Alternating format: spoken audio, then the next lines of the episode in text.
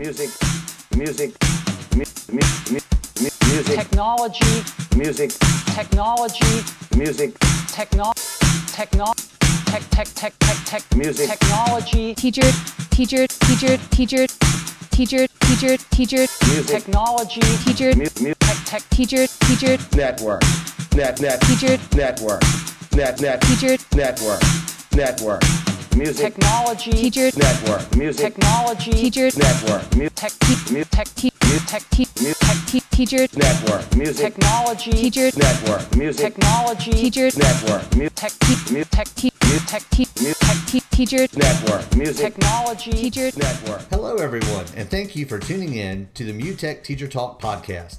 This podcast is a part of MUTECTeacherNet.com, a website dedicated to advocating, supporting, and inspiring creativity in teachers and students through music technology.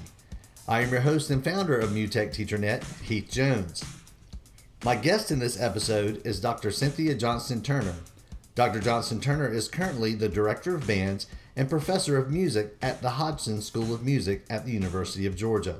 Before her appointment at the Hodgson School, Dr. Johnston Turner was the director of wind ensembles at Cornell University. Early in her career, she was a high school music educator, taught middle school beginning instrumental music in Toronto, and choral music in Switzerland. Both she and the ensembles under her direction have been recognized on numerous occasions for their musical artistry, promotion of contemporary composers from around the world, and her innovative and engaging programming. Dr. Johnston Turner has been invited to present her research with teaching and technology, innovative rehearsal techniques, and service learning and music performance at numerous conferences nationally and internationally. She has been published in numerous national and international professional publications and is constantly in demand as a conductor, clinician, and speaker in the United States, Australia, Latin America, Europe, and Canada. I am certainly excited and honored for the opportunity to speak with her in this episode about her experience with integrating technology into teaching and performing, as well as her point of view in the creative and developmental process of utilizing technology to engage students and encourage collaboration and communication in the performing arts. Again, thank you for taking the time to do this interview today. I know that your schedule stays very full, and I really appreciate you being here to have this conversation. When I first heard the news that you were coming to the University of Georgia a few years ago, one of the first things that I learned about you is that in addition to your outstanding reputation as a musician and conductor, was the innovative work you had been doing with technology and particularly your involvement as a beta tester for Google Glass. I'd like to start by asking if you could tell me about how your interest in technology developed and specifically how you became involved with the Google Glass project and what you learned from that experience. Well, the whole Google Glass project was actually born when I was at Cornell because I was getting interested in the possibilities of technology simply because Cornell was getting interested in the possibilities of technology in terms of assessment, more student engagement in the classroom, getting into the 21st century in terms of where kids are at, learning virtually, flipping the classroom, all of these things that we keep hearing about as educators. And so Cornell was becoming interested and supportive of all things technology driven, as are a lot of places. You know, if you want to get a grant, if you throw the word technology and innovation in there, there's a good chance that you're going to get the grant. Anyway, Tyler Ehrlich, who was an undergraduate student at Cornell at the time and is now teaching at Centennial, he came into my office one day and said, uh, check this out, check this out. And so we went on Twitter and we watched one of the first quote unquote advertisements for Google Glass, which of course is very uh, compelling. And guys jump out of a plane, land in the you know Google headquarters. It was just kind of crazy. Even though the GoPro was out, it was still very cool technology. So I entered the Twitter contest, and the Twitter contest was hashtag if I had glass and you say, you know, what you would do with glass based on what you know about the technology, which is very little. You just learn about it on the Google website. So I tweeted uh, hashtag if I had glass, I would use it in the teaching conducting to show students what I'm seeing in their gesture and body and face, et cetera, from from the teacher's point of view. And then the other one I tweeted was if I had glass, I would live stream video recordings from Costa Rica, where I was conducting at the time as well, Austria, where I was also conducting, and Cornell. And one of those got the attention of Google. And I don't know, three weeks later, they said, Congratulations, you're a Google Glass Explorer. Woohoo, right? Uh, that'll be $1,000. And yeah, and, uh, and you need to get yourself to either California or New York City to pick up Google Glass. So it was brilliant marketing, right? And I decided that, yeah, we were going to do this. I decided that I would buy it, not Cornell's, because I wanted to own the glass and all of the experiments that we did with it. I went to New York City. I picked up glass. It was all very slick and and fun and interesting and new and innovative and all that stuff. The Google Glass headquarters, very cool. Anyway, we did a, a, a variety of experiments with Google Glass. We being basically Tyler and I, who the, also was doing a minor in computer science. So he could write code and all this sort of stuff. So we embedded a metronome in the glass, which was very cool because there's no microphone in Google Glass.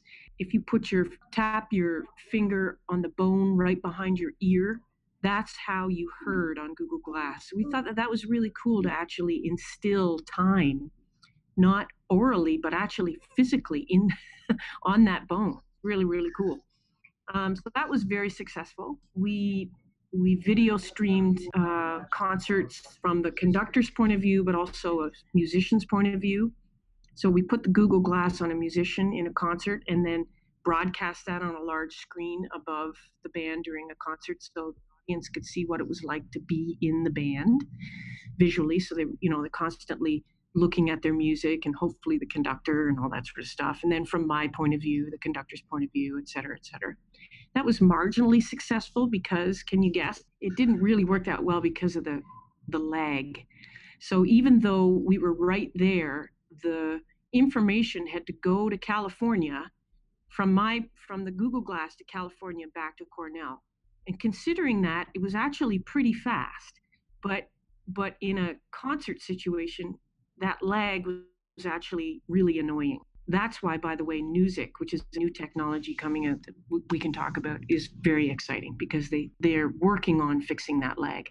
And the lag is like half a second, but half a second is a lot in a music performance. But yeah, if your trumpet section is a half a sec half a second behind your clarinet section, that's going to be an issue. I did use it in the conducting classroom to great success what was really exciting about that is that I could, and there are videos of this on YouTube that you can see where I go up to the student and I put my hands on their shoulder because that's where I see a mm-hmm. lot of tension. So the student conductor got to see what I saw and what I was diagnosing as the conducting teacher. Not only that, they could get that feedback within five minutes of the class versus what I had been doing, which is putting it on a Zoom recorder, taking it up to my office with their flash drives, taking the flash drive, putting in my, you know, downloading it or uploading it to whatever, and them downloading it took almost a day. So that in that way, it was pretty successful. So those are the three main successful things that we did. And then our research started to make us think about things in different ways, which I find really exciting. So we thought, what if we could embed a score on Google Glass? So that we could not be looking down on a music stand, not have a music stand at all, but we could look at the score through the glass, through the musicians. Well, that seemed like a really good idea at the time, but it didn't work because the Google Glass screen is super small. And so you can't get all, all of the information on the score. Not only that, it's a PDF that's on the screen. So you actually, it's not translucent. So you can't look through the score to the musicians. And but and anyway, you you got what we called a glass hole look. So you were sort of looking up and to the right and not really at people. So you it just looked stupid. Then we got thinking about well, what about a score just has the information that you need by the time you get to a performance. So we called that a salient score, like just the facts. And that worked for a little while, except that we couldn't make a template because every fact is different for every piece, right? So that's when we decided that we didn't particularly love this technology anymore. And that's when we started thinking the opposite of Google Glass and an actual digital music stand. That's what we need. Everybody needs a digital music stand, not an iPad that sits on a black stand, but a digital music stand. You know, I think that process is really interesting. And that I think that too often when we see a new technology or a new product, our first question tends to be, well, tell me how to use this. Whereas musicians and creative artists, the question really should be, how could I use this? You know, for example, when my son first got into Minecraft several years ago, the game really confused me because my first question was, well, what are the rules? What are you supposed to do? And his response was great. He said, well, I do whatever I want to do. I explore around, I build things. When I finally understood it, I thought, wow, this is brilliant. Minecraft created an environment with a set of tools and no real rules that allowed kids to go in and decide how they wanted to use those tools and how they wanted to operate in that environment.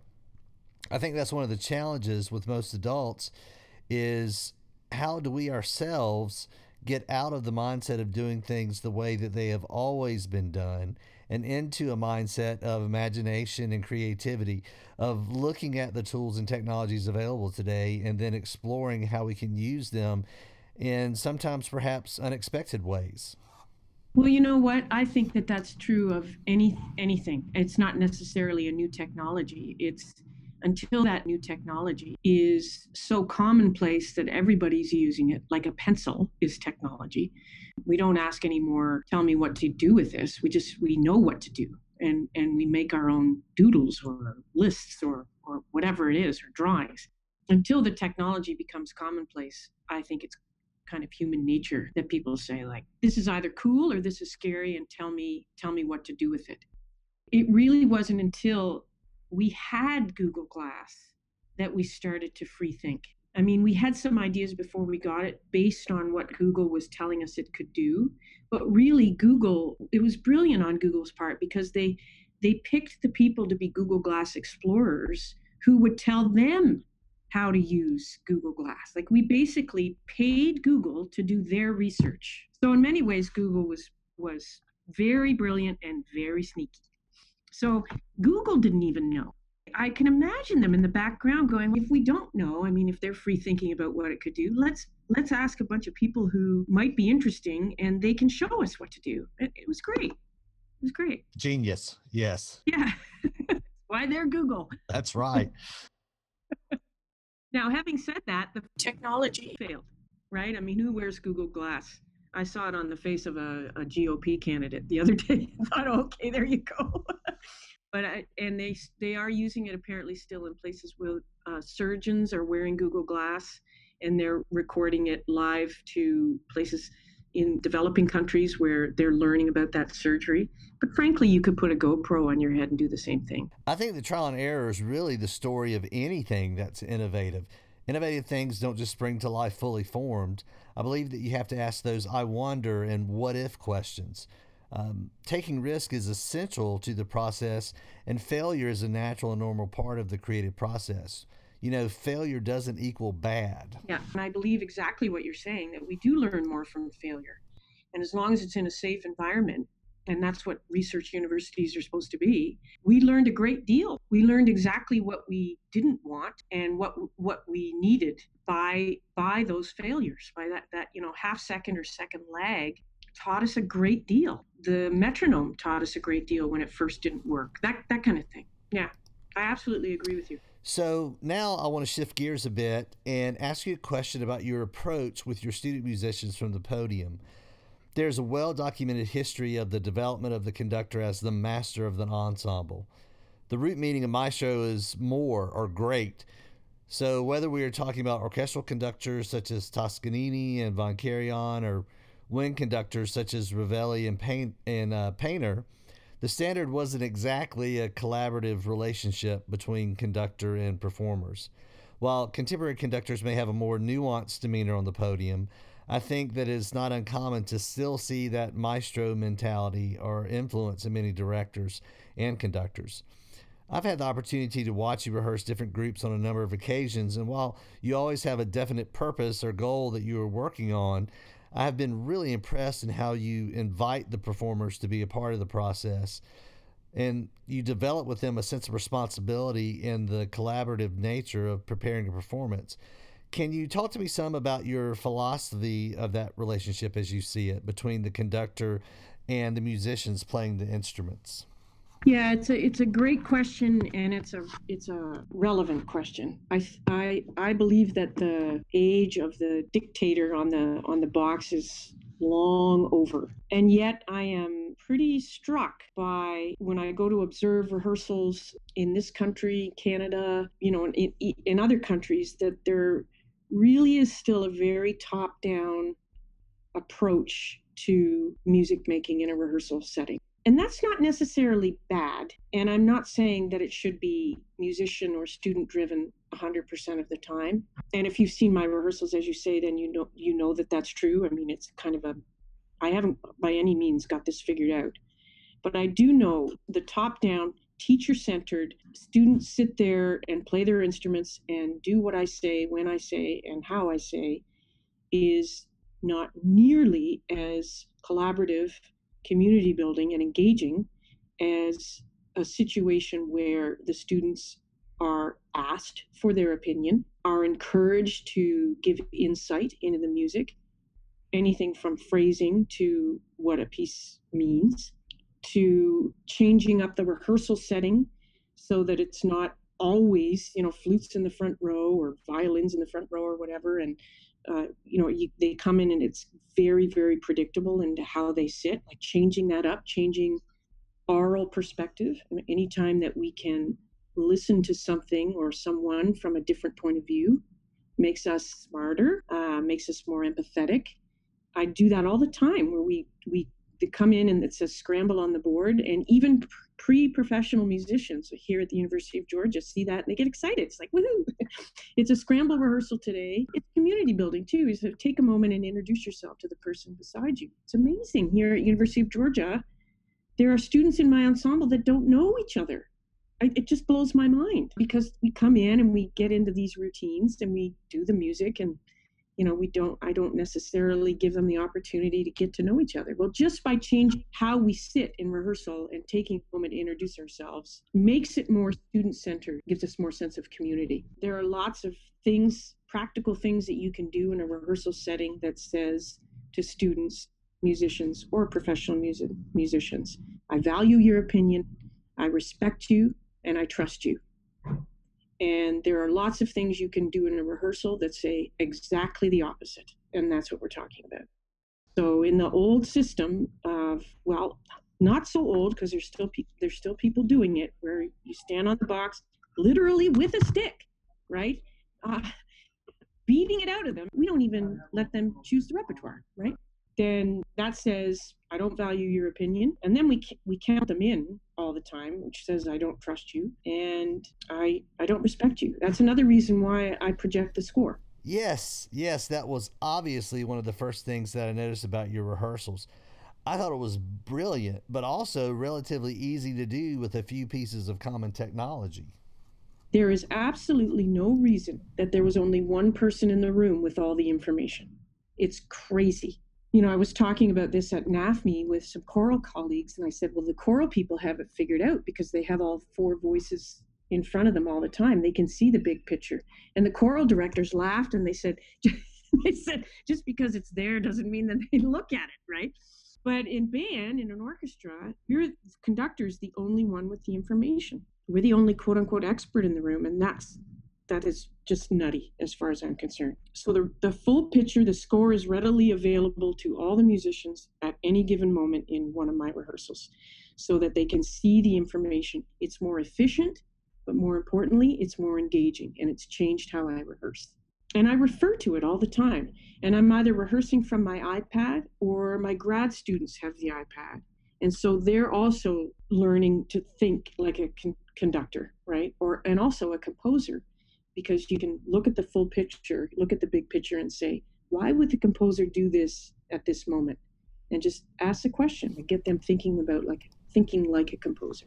I remember the first time I saw you doing this. I thought, gosh, why aren't more directors and conductors doing this?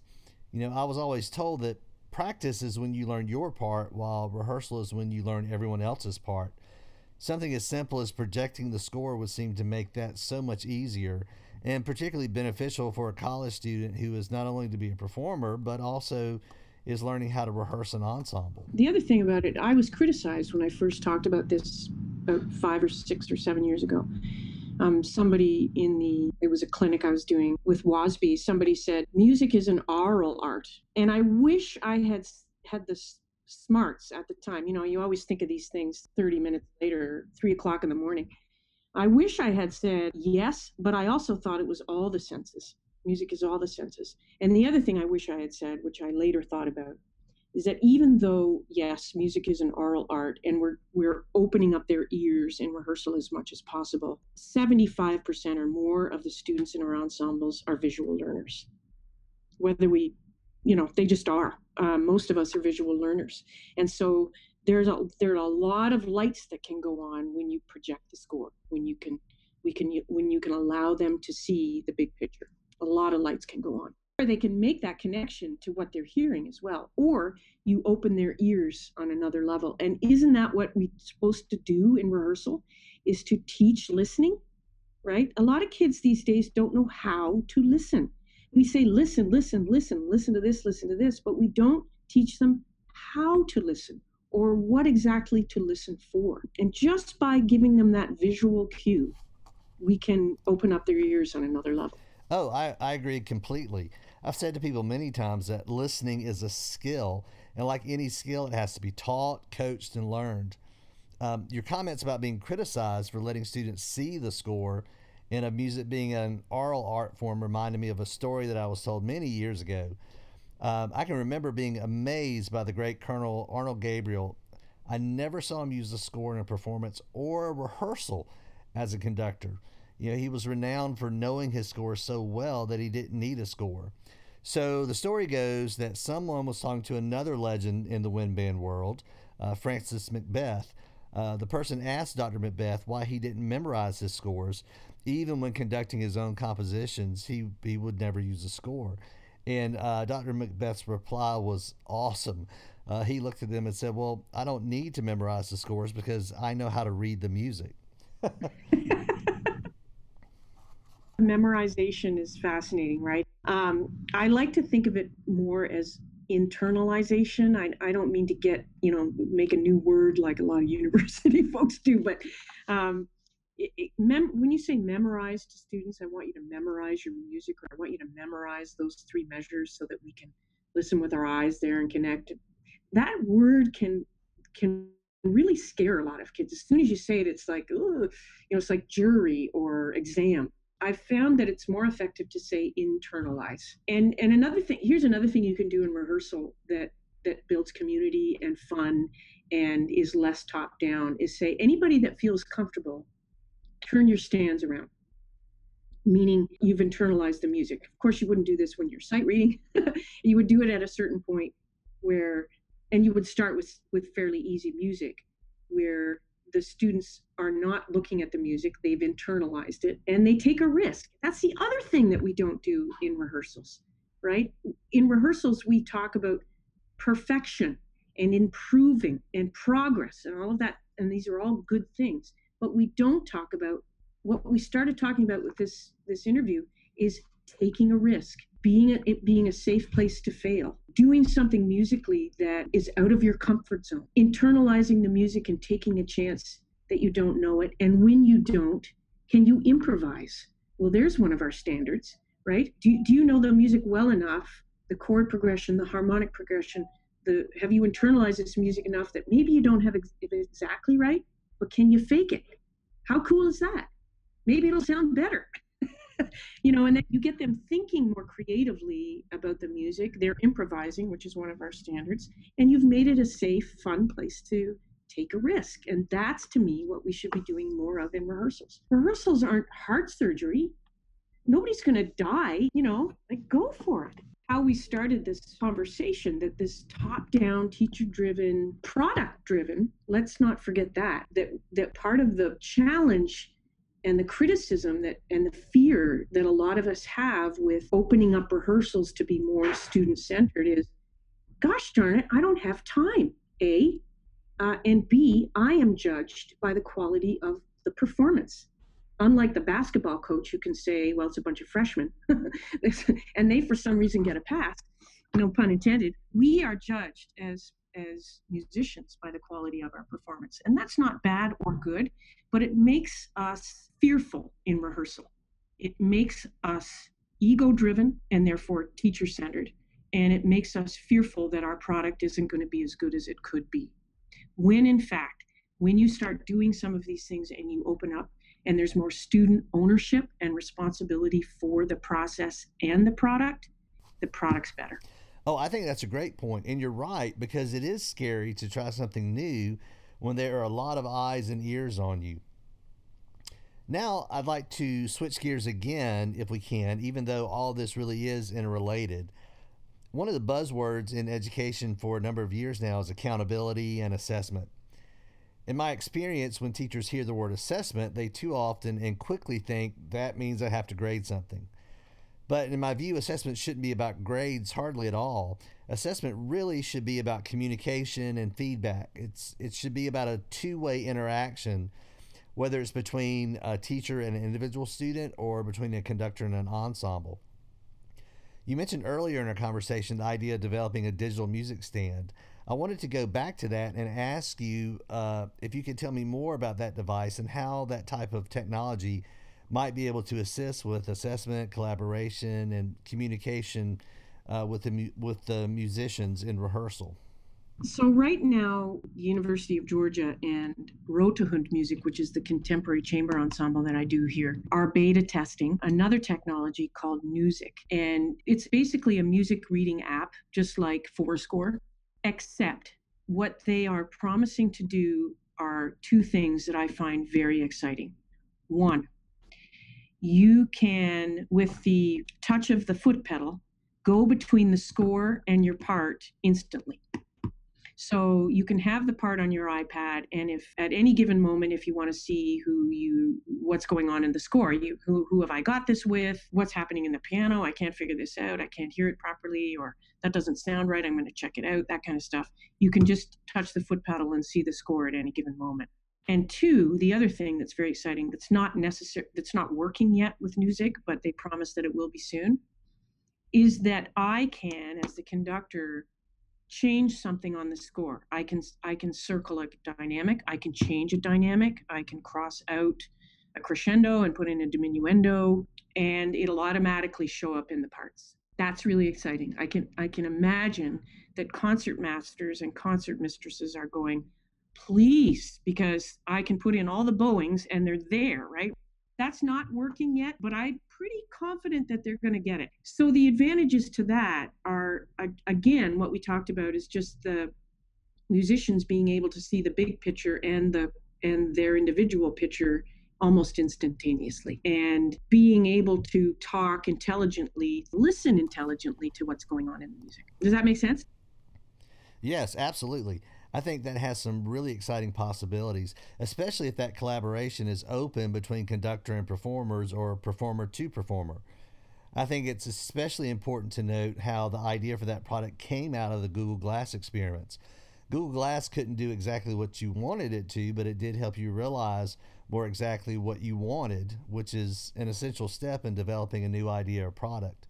You know, there are products out there now like the iPad Pro that allow you to snap a photo of a score or even an individual part, and then add annotations or markings like bowings, uh, dynamics, or other edits that you may want to make as either a conductor or just reminders uh, as a performer.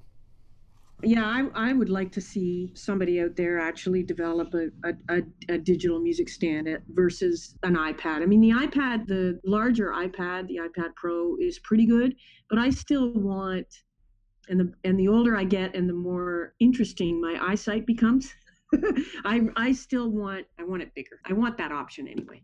Um, so I'd I'd really like to see a computer screen that's thin but you know and that I could download any scores that I want. I would also like to see all of the publishers get rid of paper. Yeah. You know, yeah. computers were supposed to save paper, right? Antibiotics was supposed to get rid of disease. Pesticides were supposed to get rid of bugs, right? Well, we have more diseases because of antibiotics, right? With the resistance, we have bigger bugs and more resistant bugs because of pesticides, and we're actually producing more paper products because of computers. So, you know, I, I hope you're right. I hope it's just a matter of time, and I see more and more people using iPads to to perform with, perform from, and also conductors using it.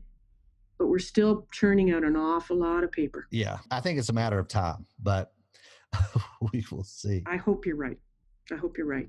I just eh, these really big publishers. Either a really big publisher just needs to bite the bullet and do it, or it's going to be it's going to be like an Uber revolution, right? Where the largest people moving company actually doesn't own any vehicles, right? you know, and so that's somehow that's somehow how it happens. As we come to the end of our discussion, I wanted to ask a question about technology and teacher training as it pertains to music. After spending 18 years as a band director, I now teach music technology courses full time. Uh, music technology is a fairly rapidly growing part of the music curriculum in Georgia's public schools, and more and more music teachers are being asked to teach this. As I speak to other music technology teachers who feel unprepared to do this, I remind them that no one who has a music education degree is certified to teach music technology.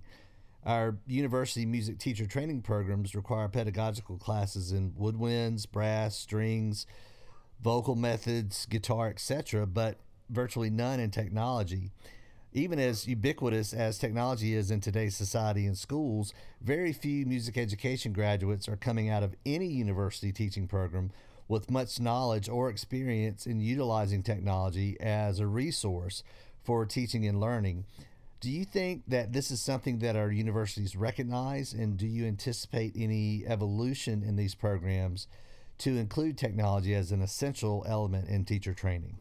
I sure hope so. I mean, yeah, where do where do I begin? I think the short answer is I think that there is a disconnect between what happens in band programs and orchestra programs at university, particularly conservatories or large music schools like the University of Georgia, and what's happening in the music education department. And that's a shame. We're very siloed. You know, we each have our curriculum and we each do our thing and you know, in the band area, we're product driven. I mean, we have a concert here and you know, we got to get ready for that. And there's very little communication between music ed department and the band department and, and the orchestra department and even the choral department. And that's that's a whole other conversation. We're trying to change that here at University of Georgia. And it's, you know, that's that that is evolving, as you say we have yes music technology classes are becoming a required course here as as is a course called music in the real world that's being offered at university of georgia which which talks about you know how to build a web website everything from how to build a website to producing a soundcloud page to learning finale and sibelius to don't say no to any gig when you're first starting out i mean it's a whole spectrum of of, of that stuff but yeah, I agree with you. I mean, if I hear one more student say out in the field, you know, they've been teaching for two years, to say, "Well, I didn't learn that. I didn't learn that in school. I learned that on the fly." I'm going to throw up. I mean, what we didn't teach you that? I mean, there's a lot of things that you can't teach music educators. They're really you just have to get out there and fail, right, or figure it out on your own. Of of course there are but I think we could all be doing a better job. And I, I don't, I'm not blaming music education programs. We could just do a better job preparing our teachers, period. The fact, by the way, speaking of technology, why on the very first day of music education classes are we not Skyping in to phenomenal band directors in the state of Georgia who have proven track records of great teaching, great rehearsal technique, great performance? Why aren't we Skyping into their rehearsals and just observing and then taking 10 minutes at the end and asking questions. Why are we doing that? Anyway, one example. Oh, I wholeheartedly agree. You know, I'm now considered an old dog in my school. The internet had not yet arrived when I entered college and was only just developing when I finished grad school. I've never been a tech geek, but nevertheless, that's what I teach now. And I tell people all the time that if I can learn how to use these tools, anyone can. I mean, we now carry our tuners and metronomes around with us on our smartphones. Uh, does anyone really want to go back to the days of replacing the batteries in your tuner or to cassette tapes for that matter? I mean, my senior recital was recorded onto a cassette tape. Uh, my guess is that UGA probably doesn't do that anymore. Um, technology usually makes things easier. Uh, if you can't drive an hour or two to observe a really great director, then, well, take out your phone and Skype um, once you learn how to do it, it really is incredibly easy and very accessible. No, but if you haven't done it, and it, it, it can be scary. As much as I hate to do it, we have used up the time that we have available for this conversation and we'll have to bring it to a close. Dr. Cynthia Johnston Turner, Director of Bands and Professor of Music at the University of Georgia, thank you so much for the conversation. It has absolutely been a pleasure speaking with you. Thanks, Heath. Bye. Thank you once again for listening to the MUTEC Teacher Talk podcast. I hope that you enjoyed this episode as much as I enjoyed creating it. In addition to the RSS feed on the website, you can also subscribe to this podcast with Apple Podcasts through the iTunes Store and through Spotify by searching MUTEC Teacher Talk. I would also like to encourage you to sign up to become a member of the Music Technology Teacher Network by going to www.mutechteachernet.com. The website is full of resources, lesson plans, links, and other great materials for music technology and music teachers.